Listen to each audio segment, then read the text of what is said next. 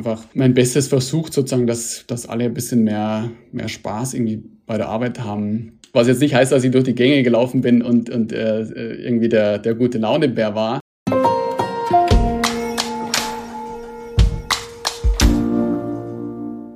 Jürgen, du bist Senior Associate im Bereich Sustainability bei PwC Deutschland. Herzlich willkommen im Podcast.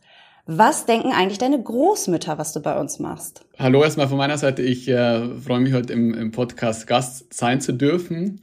Äh, das ist zu Beginn, glaube ich, eine ganz spannende Frage. Meine Großeltern ähm, würden initial natürlich erstmal verbinden, dass ich irgendwas mit dem Internet mache, äh, einfach weil sie das in ihrer Vergangenheit in der Form nicht ausgelebt hatten. Wird man inhaltlich ein bisschen nachfragen, wäre die Antwort vermutlich, wird Unternehmen helfen, grüner zu werden, äh, plakativ formuliert. Ähm, genaueres ist wahrscheinlich irgendwie schwierig äh, zu erwarten, glaube ich, in Informationen, aber ich glaube, das wäre eine Aussage, die erwarten würde, die ich auch zutrauen würde, meine Großeltern. Das ist ja schön. Dann wissen die ja schon mal im Groben zumindest, was du machst. Vielleicht kannst du ja noch mal ein bisschen ausführen, was du dann auch wirklich machst bei PwC. Ja, sehr gerne. Also die, die Aussage wäre tatsächlich gar nicht so äh, verkehrt. Es ist ja, du hast ja eben gesagt, ich bin im Bereich Sustainability Services hier bei PwC. Äh, das heißt, wir helfen in der Tat Unternehmen und Klienten dabei, die Herausforderungen im Bereich Klima und Umwelt besser zu meistern. Wir unterstützen Unternehmen dabei, diese Transformation möglichst effizient, möglichst klug äh, einzusteuern, auch zu bewerkstelligen in der langfristigen Perspektive. Äh, das betrifft alle Sektoren, die wir momentan bearbeiten. Das betrifft äh, alle Bereiche. Nachhaltigkeit hat viele verschiedene Facetten. Es hat eine ökologische Facette, es hat eine soziale Facette. Genau, das ist ein sehr, sehr dynamisches Umfeld. Das ist auch sehr regulatorisch getrieben. Ähm, genau, wir helfen eigentlich Unternehmen dabei, sich besser in dieser Phase des Umbruchs äh, in die richtige Richtung zu navigieren. Ja, super. Vielen Dank dir für diese ersten Einblicke. Ich bin schon ganz gespannt, was wir noch so zutage fördern werden. Ähm, aber fangen wir noch mal ganz von vorne an. Du bist ja von Haus aus Ingenieur. Ähm, wie bist du denn genau zur Nachhaltigkeitsberatung gekommen? Du hättest ja auch viele andere Dinge machen können. Ja, das ist richtig. Ähm, genau, ich bin Wirtschaftsingenieur. Manche würden sagen, äh, ein halber Ingenieur. Äh, so, soll mich an der Stelle aber nicht zurückhalten davon. Ähm, genau, ich glaube, es gab äh, wahrscheinlich zwei verschiedene Stränge. Das eine ist, äh, dass ich natürlich äh, ein Grundinteresse an technologischen Entwicklung mitbringe äh, und abseits sozusagen der, der Digitalisierung als einen ganz großen Trend der letzten Jahre oder vielleicht unserer Generation gibt es sicherlich auch noch einen ganz großen Trend im Sinne von klimafreundlichen oder nachhaltigen Technologielösungen. Ähm, die kennen wir alle, das ist Wind, Solar, das sind elektrische Fahrzeuge, ähm, das ist vielleicht auch sozusagen Plant-Based Food im erweiterten Sinne. Und ähm, genau, das ist eine Entwicklung, die, die sehr rasant vonstatten geht, die natürlich irgendwie schon lange Zeit beobachte. Und persönlich gesprochen ist es auch so, dass äh, ich die Herausforderung der Klimakrise für die drängendste unserer Generation halte. Und insofern mein, mein Ansinn oder mein Anliegen war, äh, dem natürlich auch beruflich möglichst viel Aufmerksamkeit zu widmen, um, um meinen Beitrag in diesem Kontext zu leisten. Ja, sehr schön. Das ist ja cool, dass du da äh, aus dieser privaten Motivation heraus äh, dein berufliches Thema gefunden hast. Über beides sprechen wir ja auch in dieser Folge noch ein bisschen ausführlicher. Ähm, mit welchen Herausforderungen kommen denn eure Kunden gerade auf euch zu? Du hast schon das Thema Regulatorik angesprochen, große Umwälzungen, großer Change-Prozess. Ähm, kannst du das nochmal so ein bisschen vertiefen? Ja, das kann ich sehr gerne tun. Ähm, genau, also grundsätzlich, glaube ich, äh, gibt es Herausforderungen natürlich immer in dem, in dem klassischen Dreieck sozusagen aus äh, Regulatorik, äh, Technologie und, und wirtschaftlichen Umständen. Äh, Unternehmen kommen mit allen drei Herausforderungen auf uns zu oder wir kommen auf sie zu, wenn wir glauben, gute oder bessere Lösungen für sie zu haben. Das betrifft natürlich momentan Regulatorik, vor allem die aus EU-Ebene ähm, die Unternehmen betrifft. Ähm, gibt es eine, eine ganze Menge an Dinge, die jetzt auch im nächsten Jahr in Kraft tritt. Äh, das sind vor allem Offenlegungspflichten sozusagen.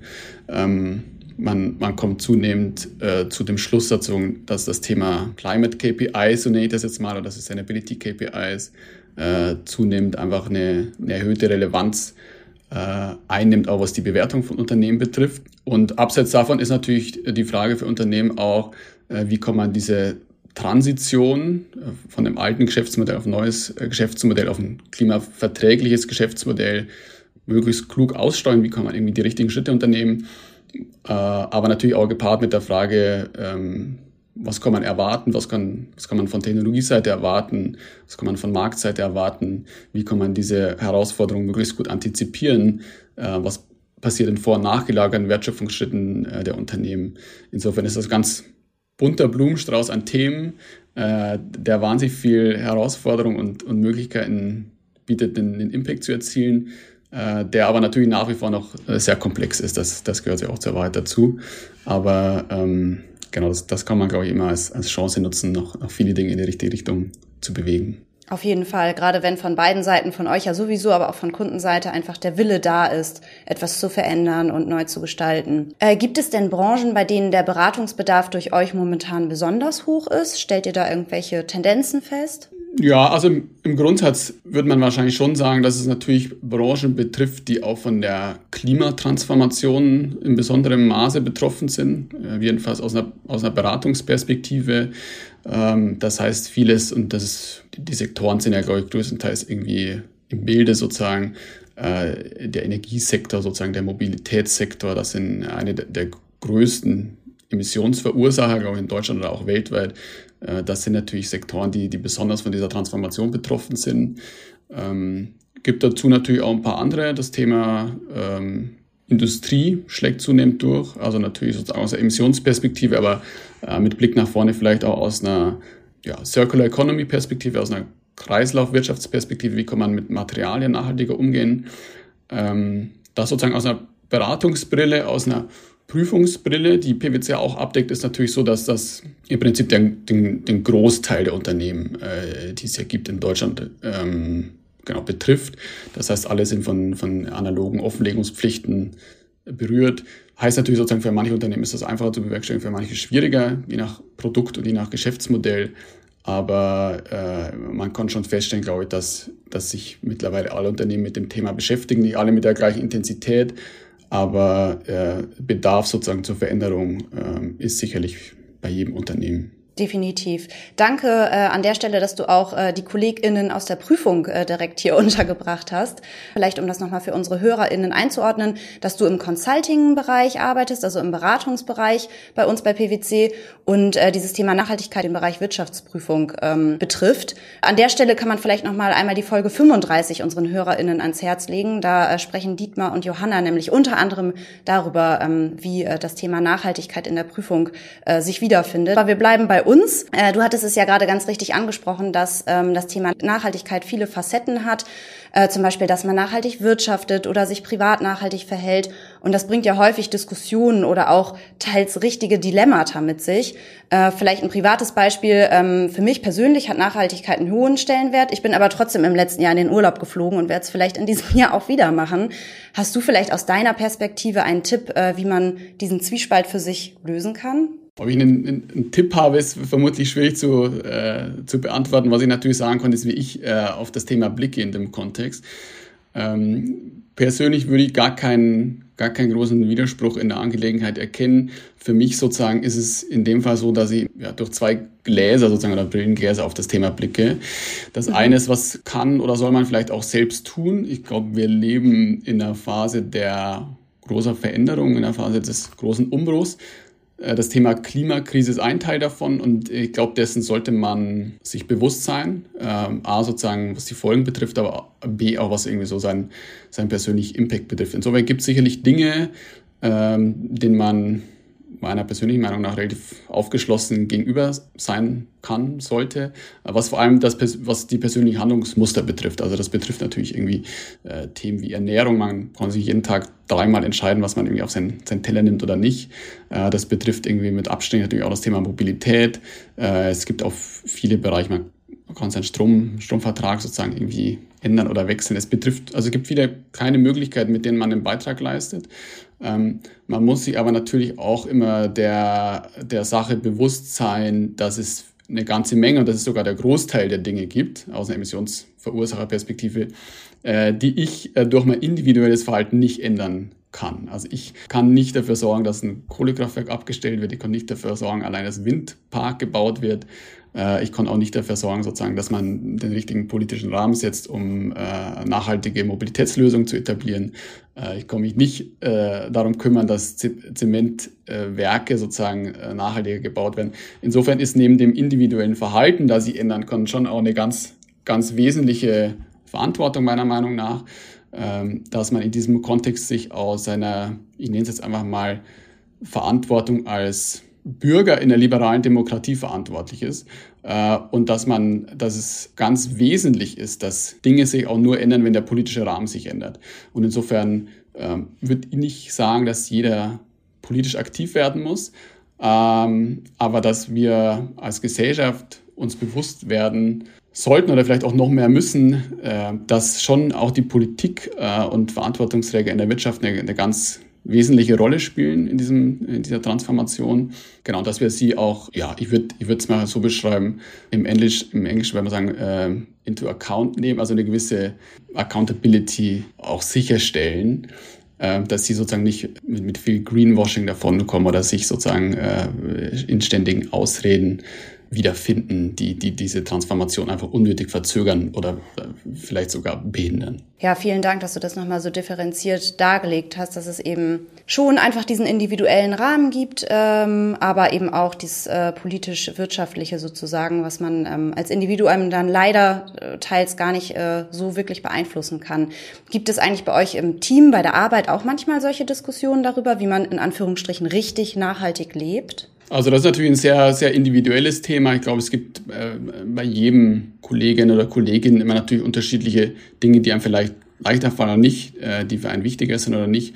Insofern gibt es äh, natürlich in diesem Kontext einen Austausch, ähm, wer oder was man tut. Sozusagen, man sieht irgendwie ähnliche Verhaltensmuster. Insofern kann der Arbeitsplatz natürlich immer eine Inspiration sein, äh, auch nochmal irgendwie Dinge anders zu machen oder zu hinterfragen. Das ähm, würde ich schon so unterschreiben, ja. Alles klar. Ja, wahrscheinlich äh, nimmt man da einfach auch nochmal so ein paar Impulse mit. Ähm, muss man denn als eine Person, die sich für einen Einstieg ähm, jetzt konkret bei euch im Team interessiert, äh, das auch mitbringen? Also dieses Interesse für Nachhaltigkeit, für nachhaltiges Leben und nachhaltiges Wirtschaften im Endeffekt ja auch? Ich glaube, äh, es ist auf jeden Fall nicht von Nachteil. Ich würde es jedenfalls mal so formulieren. Äh, A, natürlich aus einer inhaltlichen Perspektive. Wir haben natürlich tagtäglich mit den Dingen zu tun. Ähm, ich glaube, dass auf jeden Fall ein, ein großer Stellenwert sicherlich ist auch ein hohes Interesse für das Thema. Äh, einfach vor dem Hintergrund, dass was wir, das, was wir momentan als aktuell oder richtig wahrnehmen, ähm, egal ob aus Technologie- oder Regulatorikperspektive, kann in, in zwei, drei Jahren schon ganz anders aussehen. Insofern diesen, diesen Willen, äh, dran zu bleiben an dem Thema, glaube ich, das ist schon ganz wichtig. Und ein Stück weit geht es natürlich auch darum, dass wir äh, ein vernünftiges authentisches Auftreten, glaube ich, an den Tag legen. Ähm, mal ganz plakativ gesagt, in einem anderen Kontext, äh, es, es kommt vielleicht auch nicht so gut, wenn ich als Digitalisierungsberater mit dem Nokia-Handy äh, laufe. Nichts gegen das alte Nokia-Handy. Ja, das, das, gilt, das gilt natürlich sozusagen genauso im, ähm, im, im Nachhaltigkeitskontext, dass wir ein, ein Grundmaß, glaube ich, an, äh, ich nenne es jetzt einfach mal Bodenständigkeit und Bewusstsein für das Thema mitbringen. Das ist äh, sicherlich, glaube ich, ganz wichtig. Definitiv. Und so ähm, erlebe ich dich auch, äh, dass du halt dadurch ja auch eine sehr hohe intrinsische Motivation für deine Arbeit mitbringst. Äh, darüber habe ich äh, mit vielen Podcast-Gästen schon gesprochen, dass das ja irgendwo auch die Arbeit, den Arbeitsalltag, vielleicht auch mal schwierige Situationen oder nervige Themen oder so ähm, erleichtert, dass man ähm, ja eben einfach intrinsisch motiviert ist und wirklich was verändern will. Ähm, alles klar. Was würdest du denn sonst ähm, sagen? Wie sind so die Vibes in eurer Abteilung? Wie würdest du euch beschreiben? Also in Summe glaube ich. Ähm hat das ganz verschiedene Aspekte. Ich ähm, würde sagen, wir sind auf jeden Fall ein relativ junges und buntes Team, das kann man schon so mhm. sagen. Ähm, das ist auf jeden Fall natürlich ein Umfeld, das, das mir großen Spaß macht, glaube ich. Ähm, Gibt es natürlich eine ganze Menge an, an gleichgesinnten Menschen. Äh, unsere Abteilung ähm, jedenfalls ist relativ groß, beziehungsweise man muss auch dazu sagen, mittlerweile Abteilung ist vielleicht gar nicht mehr der richtige Begriff in diesem Kontext. Also das Thema Nachhaltigkeit ist für PwC, für alle sozusagen, die jetzt nicht intern aus der Firma kommen und hier zuhören, äh, mittlerweile äh, eine große strategische Säule innerhalb der Firma. Äh, es gibt äh, über 650 Mitarbeiter und Mitarbeiterinnen, die sich mit dem Thema äh, in all seinen Facetten Tag für Tag beschäftigen. Ähm, genau, das heißt in diesem Kontext äh, ist für mich das auch nach wie vor so als jemand, der jetzt seit ein Vierteljahren ungefähr gut dabei ist, äh, nach wie vor so, dass ich in relativ regelmäßigen Abständen noch viele neue Leute kennen kann und darf. Und ähm, habe in diesem Kontext viel, viel spannende Begegnungen, viel, viel Menschen, die aus unterschiedlichen Blickwinkeln auf das Thema blicken, sozusagen Menschen, die ganz unterschiedliche Kompetenzfelder mitbringen. Und ähm, ja, vor diesem Hintergrund ist das auf jeden Fall ein Umfeld, glaube ich, in dem in dem starke Lernkurven möglich sind, äh, in dem es aber auch eine gewisse äh, ja, im Großen und Ganzen schon, schon Lockerheit äh, gibt. Also im Sinne auch von Nachhaltigkeit, das wirklich als, als Mensch auch zu betrachten und ähm, da ein angenehmes Teamgefüge in Summe herzustellen. Das äh, ist total klasse, dass du das jetzt ansprichst und wirkt irgendwie so, als hätten wir uns abgesprochen, haben wir aber tatsächlich gar nicht. Wie die äh, treuen HörerInnen wissen, sind die Fragen ja komplett ungescriptet und wir starten einfach so ins Gespräch. Äh, tatsächlich hast du mir super den Ball zugespielt, weil ich nämlich genau diesen Aspekt auch noch mit dir beleuchten wollte, dass Nachhaltigkeit ja eben wirtschaftlich betrachtet werden kann oder ökologisch natürlich auch, aber ja auch im Hinblick auf den Menschen. Und äh, in diesem Zuge habe ich mal wieder unsere Kategorie Trend des Monats mitgebracht. Bei dieser Rubrik ähm, werde ich noch mal ganz kurz erläutern. Bringe ich einen Trend oder ein Hot Topic aus der Arbeitswelt mit, äh, über das ich mit meinem Gast, mit meiner Gästin sprechen werde. Und mit dir würde ich gerne über das Thema Employee Wellbeing sprechen, mhm. weil ich nämlich weiß, dass du intern inoffiziell als Chief Happiness Officer bezeichnet wirst. Wie bist du denn zu der Ehre gekommen? Ja, tatsächlich. Äh, genau, das ist ein Begriff, der in meinem Kontext mal gefallen ist. Ich werde den jetzt auch nicht überbewerten, bin natürlich der, nicht der Einzige, der in, unserer, in unserem Bereich hier äh, sozusagen für, für freudige Momente ab und zu sorgt. Ähm, tatsächlich, glaube ich, spielen da ein bisschen verschiedene Faktoren eine Rolle. Ich äh, genau, bin Anfang letzten Jahres hier bei PwC eingestiegen. Das war eine Phase sozusagen, äh, in der die Corona-Pandemie gerade ausgelaufen ist. Ähm, das heißt, man ist natürlich aus einem Arbeitsmodus, äh, man ist in Arbeitsmodus gewöhnt, der jetzt nicht besonders kontaktfreudig war, der viel von Remote-Arbeit geprägt war. Und ähm, zu meinem Hintergrund muss man dazu sagen, war vorher drei Jahre in einer kleinen mittelständischen Beratung hier in München, ähm, das relativ, ich nenne es einfach mal familiär geführt war. Äh, nicht jetzt, weil es ein Familienunternehmen war, sondern weil es einfach einen hohen Zusammenhalt gab im Team, äh, eine hohe Teamdynamik. Und das waren Dinge natürlich, die so ein bisschen irgendwie in mir hatte, glaube ich. Das ist auch schon, kam auch schon ein bisschen aus dem Studium heraus, glaube ich, im Sinne der Attitüde. Und ähm, genau, ich bin ja dann zu, zu PwC gekommen, ähm, habe das ja so wahrgenommen und habe einfach mein Bestes versucht, sozusagen, dass, dass alle ein bisschen mehr, mehr Spaß irgendwie bei der Arbeit haben. Was jetzt nicht heißt, dass ich durch die Gänge gelaufen bin und, und äh, irgendwie der, der gute Launebär war, aber sozusagen äh, Rahmen, den Rahmen oder vielleicht Formate zu schaffen, äh, im Sinne von, von regelmäßigen Office Days, von, äh, von Formaten, in denen man sich einfach vielleicht äh, einmal im Monat abends irgendwie ganz, ganz informell als, als Gruppe nochmal zusammenfügt. Ähm, das, genau, ich habe mir dem mal ein bisschen angenommen sozusagen und ich glaube, das hat sich auch ähm, ganz gut entwickelt. Also ich habe jedenfalls ein, der lange Zeit dann hohes Wohlbefinden und habe es nach wie vor tatsächlich äh, im Team. Sehr schön, das freut mich, dass du da äh, auch da einen Impact leisten konntest. Äh, was braucht es denn deiner Meinung nach, damit Mitarbeiterinnen eines Unternehmens äh, sich nachhaltig bei ihrem Arbeitgeber wohlfühlen und vielleicht auch ein bisschen länger bleiben? Also das ist natürlich auch eine sehr individuelle Frage tatsächlich. Äh, grundsätzlich würde ich wahrscheinlich aber schon sagen, dass es wahrscheinlich irgendwie natürlich drei Dinge braucht. Das eine ist ähm, irgendwas zu tun, was für einen so ein bisschen werthaltig ist. Muss nicht immer der höchste Sinn sein, ich, von dem oft gesprochen wird, sozusagen, oder der Purpose, aber etwas, was man für, für sinnvoll erhält, glaube ich, was man für äh, einen Schritt in die richtige Richtung erhält, was vielleicht auch mit einer gewissen Vision irgendwie des Unternehmens verbunden ist. Mm, auf persönlicher Ebene gesprochen ist es dann wahrscheinlich so, dass, glaube ich, und da kann man sicherlich für, für die meisten Leute bei PwC gesprochen, dass jeder individuell natürlich den Anspruch auf eine hohe Lernkurve mit sich bringt, äh, sind die wenigsten Leute oder wahrscheinlich fast niemand hier, der hier ist, äh, Zeit totzuschlagen, sondern wirklich irgendwie voranzukommen, was zu lernen. Ähm, und das muss natürlich irgendwie gewährleistet sein. Das will man irgendwie, man will den, den Raum haben dafür. Äh, und es soll natürlich Spaß machen. Das ist, glaube ich, äh, nicht zu unterschätzen. Natürlich ein Faktor. Man, man äh, arbeitet natürlich an inhaltlichen Themen, aber man arbeitet immer mit Menschen zusammen, äh, mit, mit Kollegen und Kolleginnen. Man verbringt mit denen äh, in der Regel mehr Zeit als mit, mit Familie und Freunden.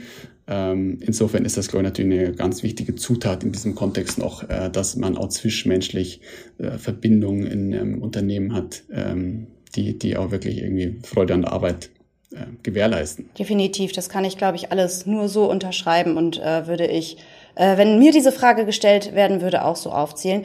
Ähm, Gibt es denn auch Dinge, wo wir vielleicht doch noch so ein bisschen Luft nach oben haben, ein bisschen Nachholbedarf? Äh, Gibt es was, was du dir darüber hinaus noch wünschen würdest?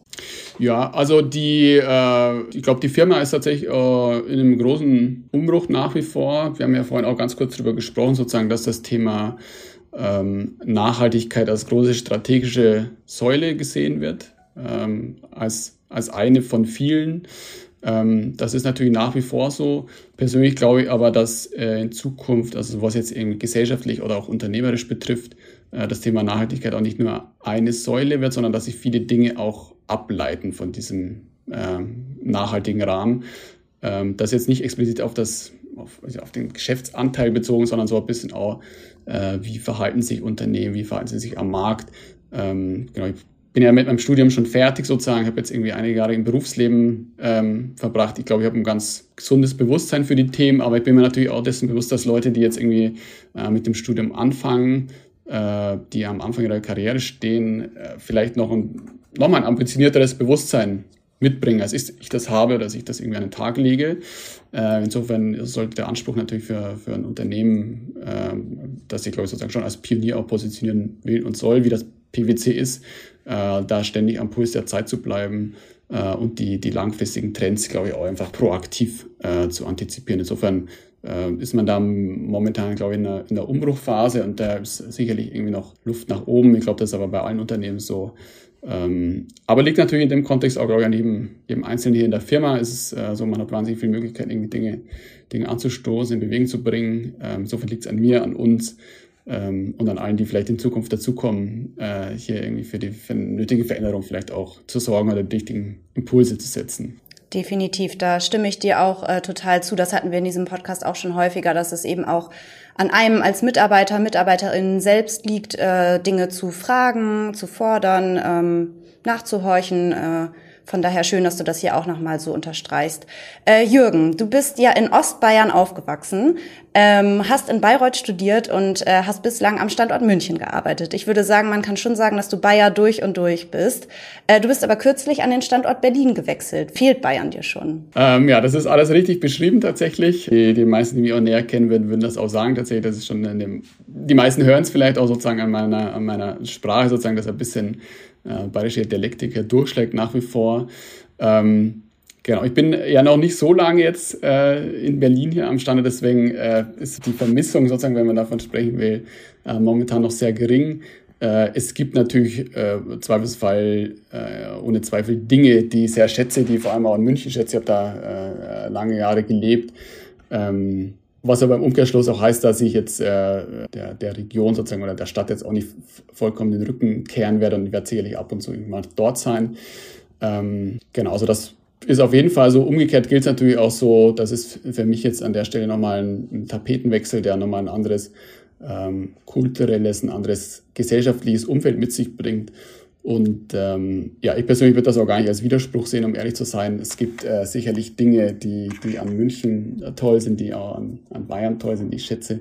Äh, es gibt umgekehrt, glaube ich, aber natürlich Dinge, die, die ich an Berlin sehr mag und äh, im Idealfall sozusagen für sich selbst äh, das, das Beste aus, aus beiden Erfahrungen mitzunehmen, ist natürlich etwas, was im, im Idealfall auch persönlich ein bisschen, bisschen nach vorne bringt und wachsen lässt. Auf jeden Fall. Und Bayern ist ja auch im äh im besten Sinne nicht aus der Welt, äh, sondern nur eine, eine Zugfahrt entfernt, äh, dann kannst du da ja auch immer mal wieder auf Heimatbesuch gehen. Absolut, absolut.